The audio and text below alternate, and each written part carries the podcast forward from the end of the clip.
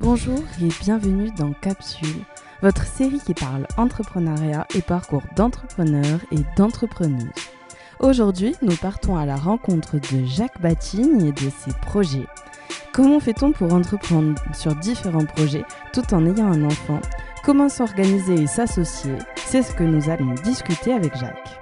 Je suis Audrey Royer et Capsule est portée par Podcast et la M3E et financée par BPI et la M3E. Bonne écoute.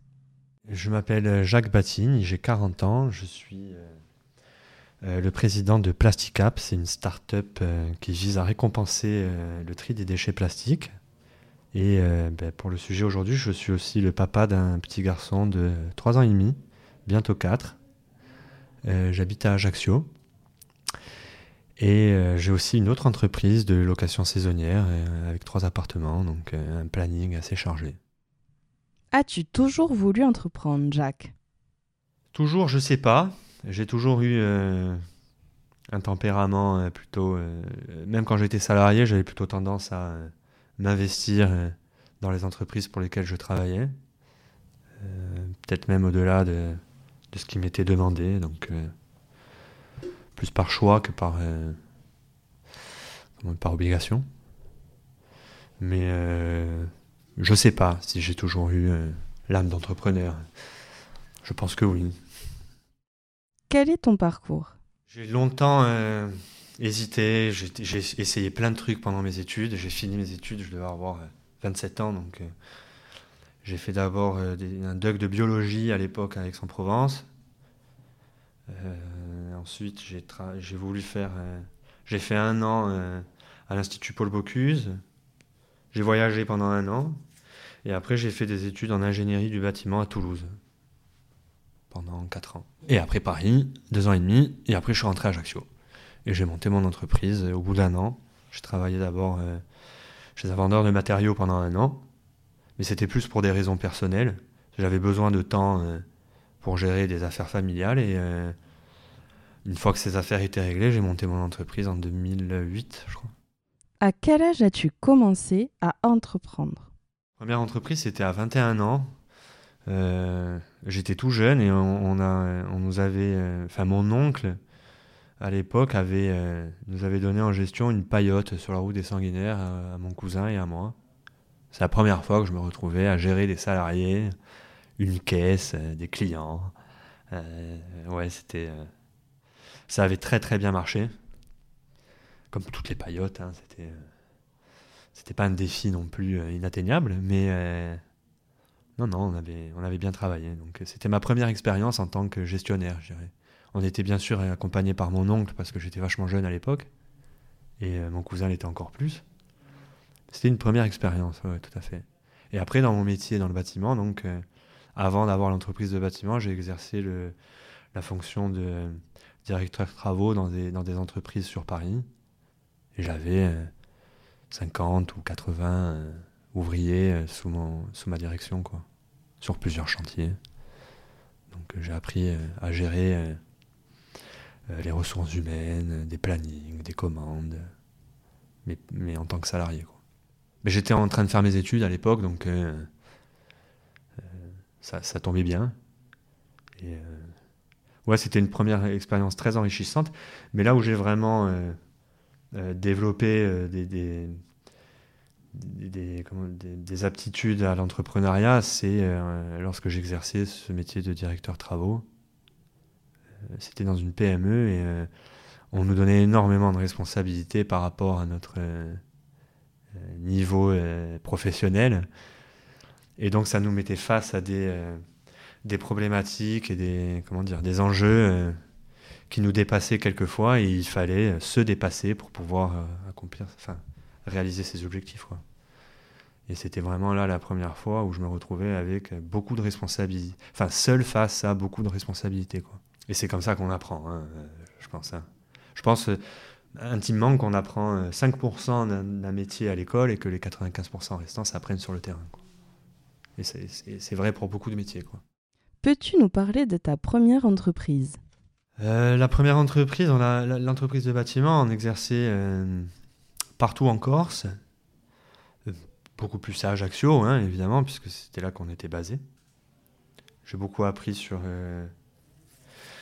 la, gestion des ressources humaines, aussi sur la, gestion administrative, hein. tous les, les, je dirais tout ce qui gravite autour des entreprises aujourd'hui, les obligations légales, administratives d'une entreprise, euh, la solitude du chef d'entreprise, chose dont on parle très peu, mais euh, et la responsabilité du chef d'entreprise. Hein. Donc c'est plus la solitude face à ses responsabilités. Et euh, oui, c'est vraiment ça qui a été.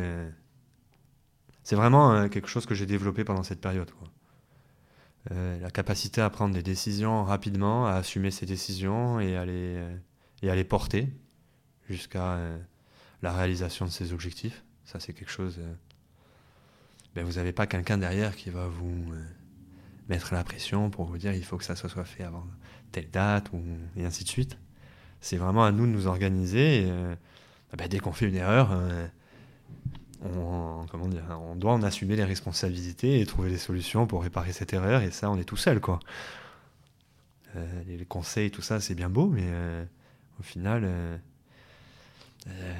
c'est nous qui prenons la décision finale, quoi. La création, ça s'est plus fait. Euh, j'étais jeune, enfin, j'étais jeune entrepreneur. Euh, ça s'est plus fait sur un coup de tête. Et c'est une des premières erreurs que j'ai faites. J'ai pas réfléchi. J'ai même pas réfléchi au statut, aux choses comme ça. Il fallait, comme si j'avais quelque chose en moi qui me, une force en moi qui me poussait à créer cette entreprise. Il fallait que je, pilote une entreprise. C'était quelque chose euh, qui me faisait beaucoup souffrir. Je ressentais vraiment un manque à ce niveau-là. Donc une des premières erreurs que j'ai faites, ça a été de me précipiter, de faire les choses vite. Je n'ai peut-être pas choisi les bons statuts.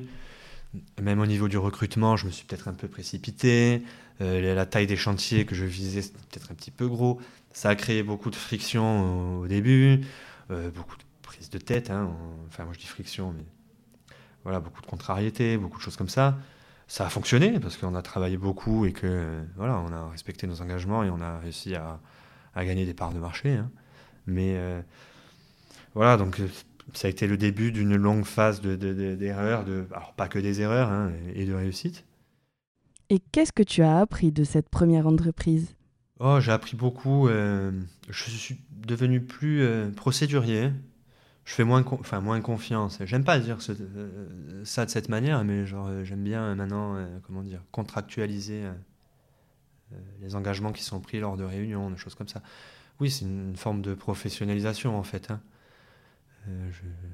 c'est le passage de l'entrepreneur enfant à l'entrepreneur adulte, quoi, on va dire. et ça, voilà, comme je disais tout à l'heure, il n'y a que sur le terrain qu'on peut l'apprendre, et il n'y a que ben, en se prenant des baffes, hein, clairement alors trop d'échecs, c'est pas bon non plus, mais il en faut un petit peu. Et en fait, un entrepreneur, va, pour moi, il va être jugé sur deux facteurs. Euh, ça va être la capacité à prendre des risques et euh, euh, sa capacité à, se relever. Et c'est vraiment pour moi les deux piliers de, de, ce que doit être un entrepreneur. je dois très vite comprendre que j'ai fait une erreur et je dois très très vite réagir face à cette erreur et ne pas euh, rester bloqué. Et ça, euh, ça demande beaucoup d'efforts, beaucoup de travail, beaucoup de ressources, beaucoup de remise en question. Et c'est comme ça en fait qu'on progresse. Hein. Par contre, si je fais que des erreurs, évidemment que il faut peut-être que je revoie ma copie et que je change de métier. Mais euh, il faut en faire. Je pense que c'est vraiment nécessaire. Hein. Et l'erreur, c'est pas une fin en soi. Alors il y a des erreurs qui peuvent être euh, qui peuvent peser plus ou moins lourd sur une entreprise, mais euh, voilà, je, pense qu'il y a des erreurs qui sont euh, indispensables à la formation d'un entrepreneur aguerri. Trouver aussi, c'est trouver les bonnes personnes. Quoi. C'est très très dur. Savoir, un entrepreneur seul, c'est compliqué. Il, faut bien s'entourer. Pourquoi l'avoir fermé et pourquoi t'être lancé dans un nouveau projet? Après, euh, bon, tout au long de la vie de l'entreprise, ça s'est bien passé. Ce qui m'a fait fermer l'entreprise, bah, c'est plusieurs, c'est une confluence de beaucoup de choses. Euh, l'ennui, parce que Ajaccio, en termes de, de, taille de chantier, de défis techniques, quand j'étais à Paris, par exemple, j'ai travaillé sur la tour CB31, c'était une tour de 220 mètres à la Défense. Donc là, on est face à des problématiques techniques, structurelles, qui, sont intéressantes quand on est ingénieur et qu'on cherche des solutions.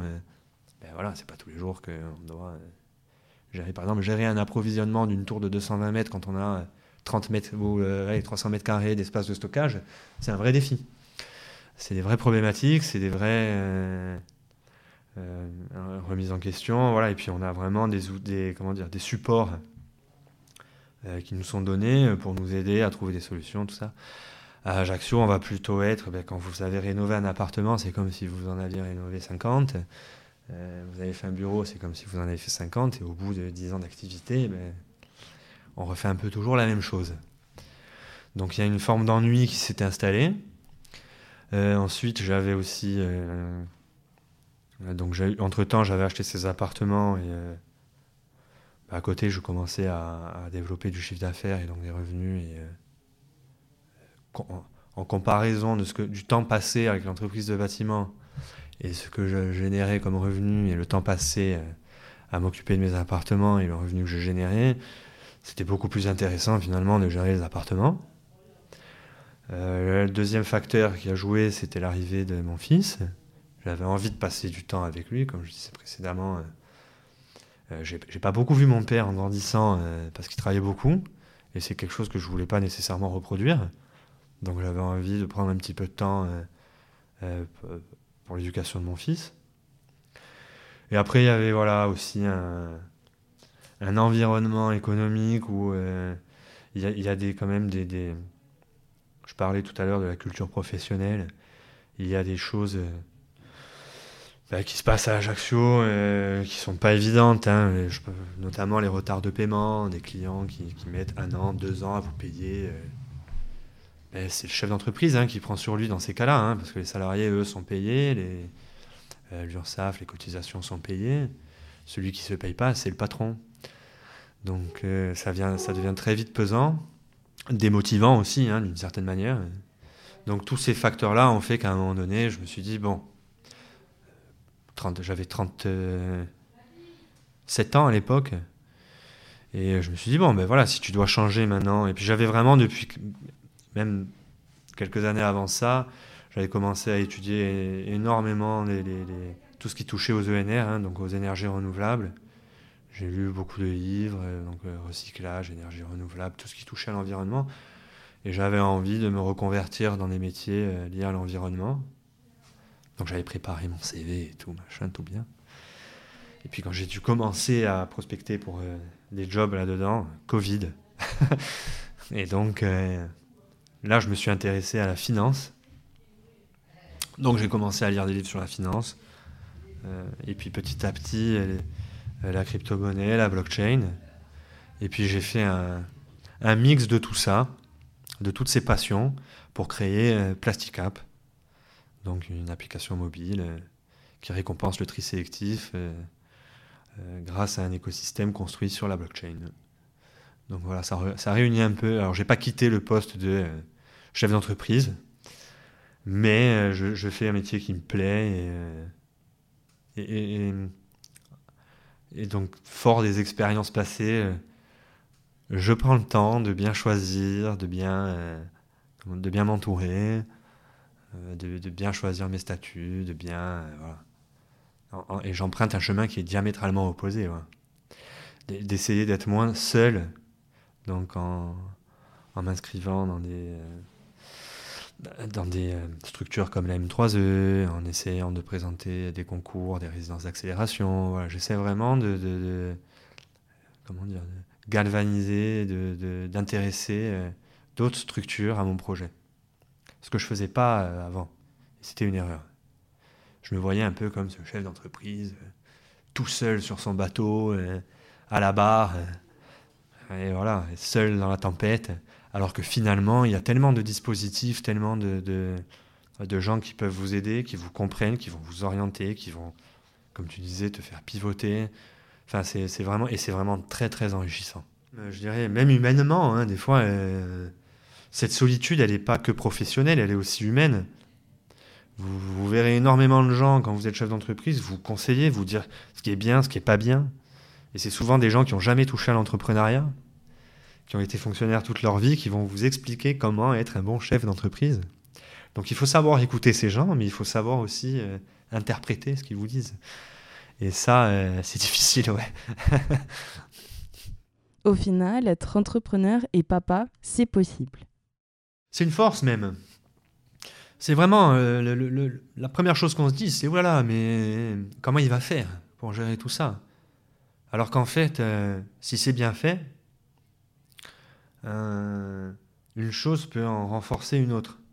Comme je disais, euh, je passe mes mercredis. Alors le, mercredi, euh, je travaille pas, c'est une façon de parler, je réponds au téléphone, voilà, s'il faut faire quelque chose, je vais le faire. Hein.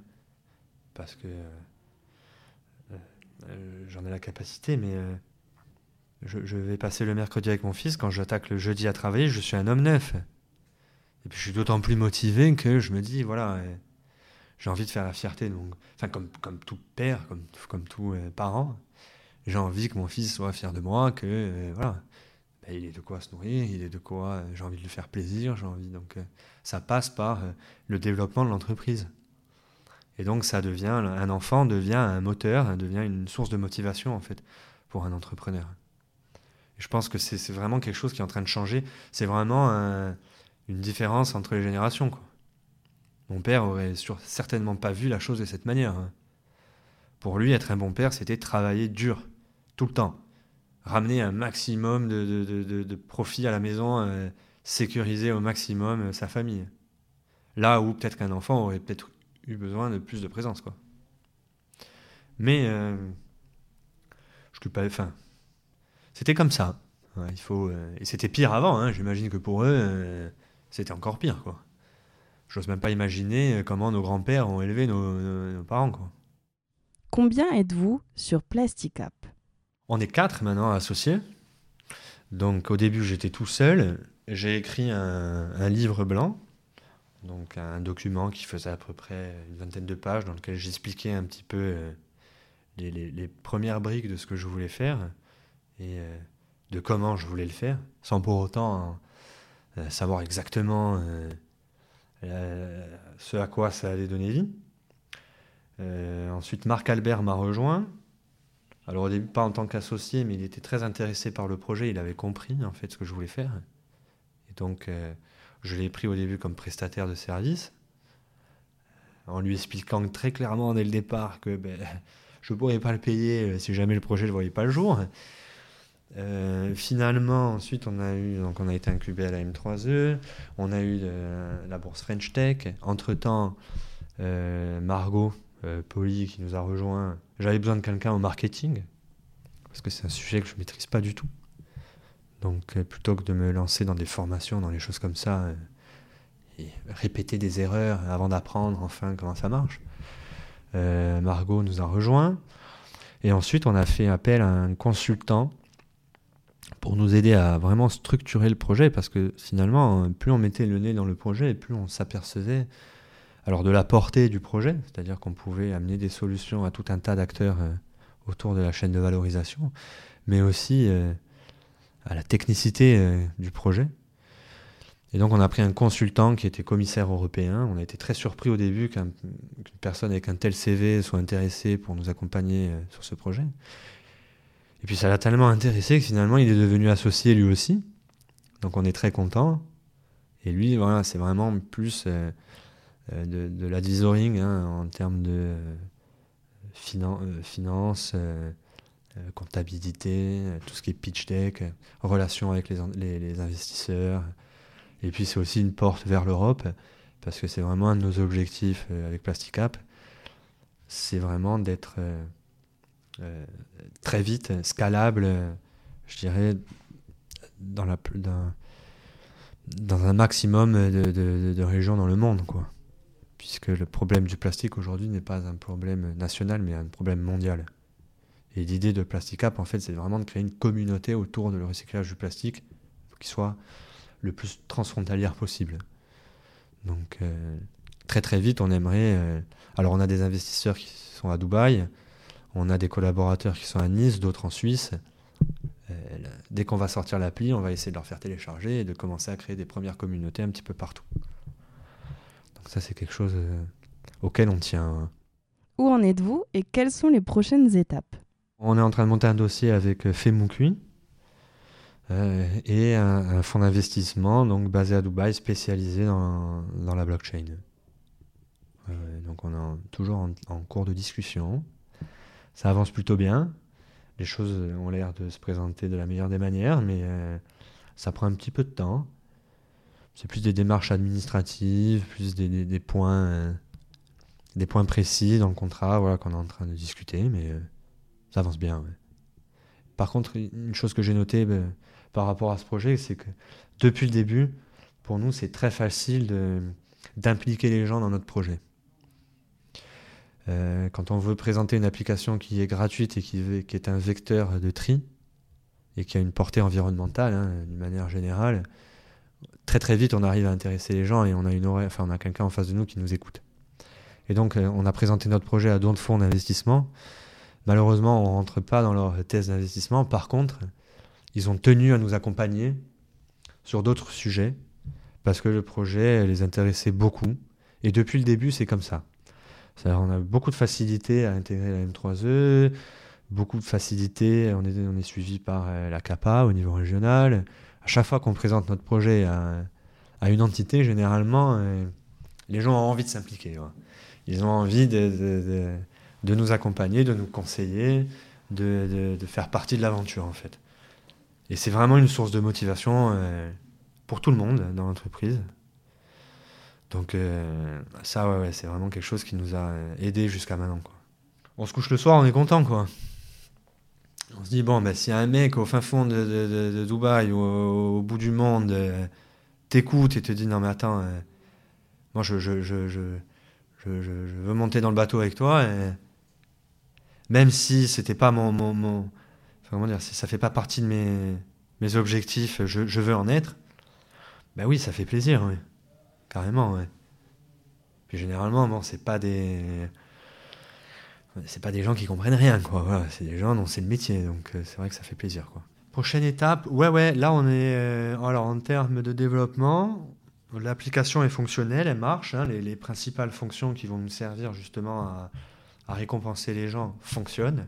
Là, on est vraiment, oui, on les a testés, ça fonctionne, ça y est, notre écosystème, il tourne. Il nous reste deux grandes choses à, implémenter. La première, c'est tout l'environnement 3D. Donc ça, on a fait appel à un prestataire. On est très content, hein, comme je disais tout à l'heure. Alors cette personne, on l'a contacté un peu au culot. Euh, c'est un, développeur 3D euh, qui bosse pour des, grands groupes, genre il, fait les films de Marvel et tout. Enfin, je me suis dit, j'ai rien à perdre, je vais lui envoyer un mail. Au pire, il me répond non, j'en serai au méthode. Bon, il m'a répondu non au début. Hein. Et puis au bout d'une semaine, il m'a rappelé, il m'a dit non, mais en fait, le projet me plaît beaucoup. J'ai vraiment envie, comme je disais juste avant, en fait, ce projet, il a quelque chose de magique, c'est qu'il arrive à fédérer les gens. Et donc, il m'a rappelé une semaine après, il m'a dit non, mais en fait, je vais, trouver une place dans mon calendrier, euh, je, veux bosser sur ce projet, donc on a une chance énorme, c'est de pouvoir travailler avec cette personne. Il s'appelle Sébastien Tafan, je fais un petit peu de pub. ouais, ouais, non, c'est un mec qui fait les films pour Marvel, qui fait euh, les, Game of Thrones, des choses comme ça. Donc, euh, on, on s'attendait pas à avoir quelqu'un de, de, cette euh, donc là, on est en train de, vraiment, on en est à 90%, on a à 90% fini l'environnement 3D. Et le, prochain gros chantier auquel on va s'attaquer, c'est la tokenomie. Donc là, on est vraiment, la tokenomie, c'est la contraction de token et économie. Donc là, on est vraiment dans, le domaine de l'ingénierie financière. Donc c'est ce qui va être euh, euh, la création de notre écosystème blockchain. Euh, qu'est-ce qui fait que la récompense que je vais attribuer aux gens qui trient a de la valeur? Quelle valeur elle a Comment elle capture cette valeur et comment elle la redistribue à l'écosystème. Donc là, vraiment, on est sur des aspects financiers, techniques, mathématiques. et donc là, on a fait appel à une société qui s'appelle DeepFi, qui est basé à Nice et qui va nous accompagner voilà, donc à la conception et ensuite on a une phase qui s'appelle une phase de modélisation. Donc on va établir des règles économiques, un peu comme une banque centrale établirait des règles de dilution de sa monnaie. Euh, c'est exactement la même chose en fait. Et puis ensuite on a un travail qui est un travail de modélisation dans lequel on va euh, établir une infinité de scénarios et en fait, on va avoir les limites, on, va établir les limites de notre écosystème. Alors dans, notre cas, nous, ça serait par exemple, qu'est-ce qui se passe si demain euh, on a une explosion du nombre d'utilisateurs? Quel impact ça va avoir sur la valeur du token, de la récompense. Qu'est-ce qui se passe si demain, par exemple, ou si demain euh, tout, le monde s'arrête de jouer du jour au lendemain? Quel impact ça va avoir finalement sur la valeur euh, la, question, en fait, c'est comme si je dirais qu'est-ce qui se passe si demain tout le monde s'arrête de dépenser des euros? Quel impact ça a sur la valeur de l'euro? Ben, C'est exactement la même chose qu'on va euh, matérialiser. En fait, on va, euh, donc, nous, on va modéliser avec des, formules mathématiques qu'est-ce qui va se passer si demain il se passe tel ou tel événement? Et en fait, ça va nous permettre de voir les, limites de notre écosystème. Et de là, on va pouvoir mettre en place des process, des réactions qui vont être automatisées. On n'aura rien à faire. Voilà. Dans, dans le cas où, par exemple, il y a un million d'utilisateurs qui s'inscrivent le même jour et que notre système euh, collapse, voilà, sature. Le truc euh, s'éteint parce qu'il y a trop d'utilisateurs. Et qu'on s'aperçoit que finalement, c'est au 990 millième que le truc sature. Eh ben, on va prévoir une fonction dans notre algorithme qui va faire que 900 000 utilisateurs, on va mettre des dispositifs en place pour éviter que le système euh, euh, collapse. Donc, voilà, c'est, un gros, gros travail. On n'a pas les compétences en interne hein, pour faire ça. Donc, on fait appel à des sociétés c'est le métier qui sont spécialisées là-dedans. Et c'est très, très, on apprend énormément. euh, voilà, ça permet de faire maturer le projet. De, voilà. On- et c'est vraiment un élément clé, ça, aujourd'hui, dans la blockchain, manière- sur ce marché-là. Peux-tu nous présenter Plasticap en une phrase? Plasticap, euh, oui, très rapidement, c'est un jeu mobile euh, qui vise à récompenser le tri des déchets plastiques. Alors un jeu mobile, c'est large, on va préciser un peu, c'est un... une- Tout le monde connaît, hein, c'est un genre de Tamagotchi, où il vous sera demandé, euh, si vous voulez nourrir votre avatar, de trier vos déchets. Alors la question qu'on nous pose souvent, c'est mais comment, comment tu sais que l'utilisateur a trié ses déchets? Euh, donc on a mis un système en place où l'utilisateur il a juste à scanner le code barre de son emballage plastique et à être géolocalisé à moins d'un mètre d'une poubelle pour pouvoir récupérer sa récompense. Donc voilà, quand je dis parler du travail de simplification euh, et, euh, et d'accessibilité, c'est assez simple. voilà. On n'a pas trouvé plus simple pour l'instant. Donc, euh, Et dernière petite question, ton fils, il est fier de toi? Ah, il est un peu jeune aujourd'hui, il a 3 ans et demi. Donc on est plus... euh, Est-ce qu'il est fier de moi? Je- J'espère qu'il sera. J'espère, ouais. Mais euh, non, non, aujourd'hui, les considérations de mon fils, c'est plus euh, caca boudin. euh, on est plus dans des les Mister Freeze, les glaces, euh, jouer, jouer. Et euh, non, non, pour l'instant, euh, j'ai pas pu encore lui expliquer exactement euh, euh, ce que je faisais. Je crois qu'il s'en fout un peu d'ailleurs. Mais euh, lui, ce qui l'intéresse, c'est de passer du temps avec son papa, je pense. Et, euh, oui, donc à ce niveau-là, je pense qu'il est fier. Ouais, ça va. C'était votre nouvelle série Capsule, produite par Podcastway et la M3E et financée par la M3E et BPI France. N'hésitez pas à nous dire ce que vous avez pensé de cet épisode et nous conseiller de nouvelles personnes à interroger. Vous pouvez également mettre une note à ce podcast pour nous soutenir et nous suivre sur les réseaux sociaux. Je vous dis à très vite pour une nouvelle interview. Bye.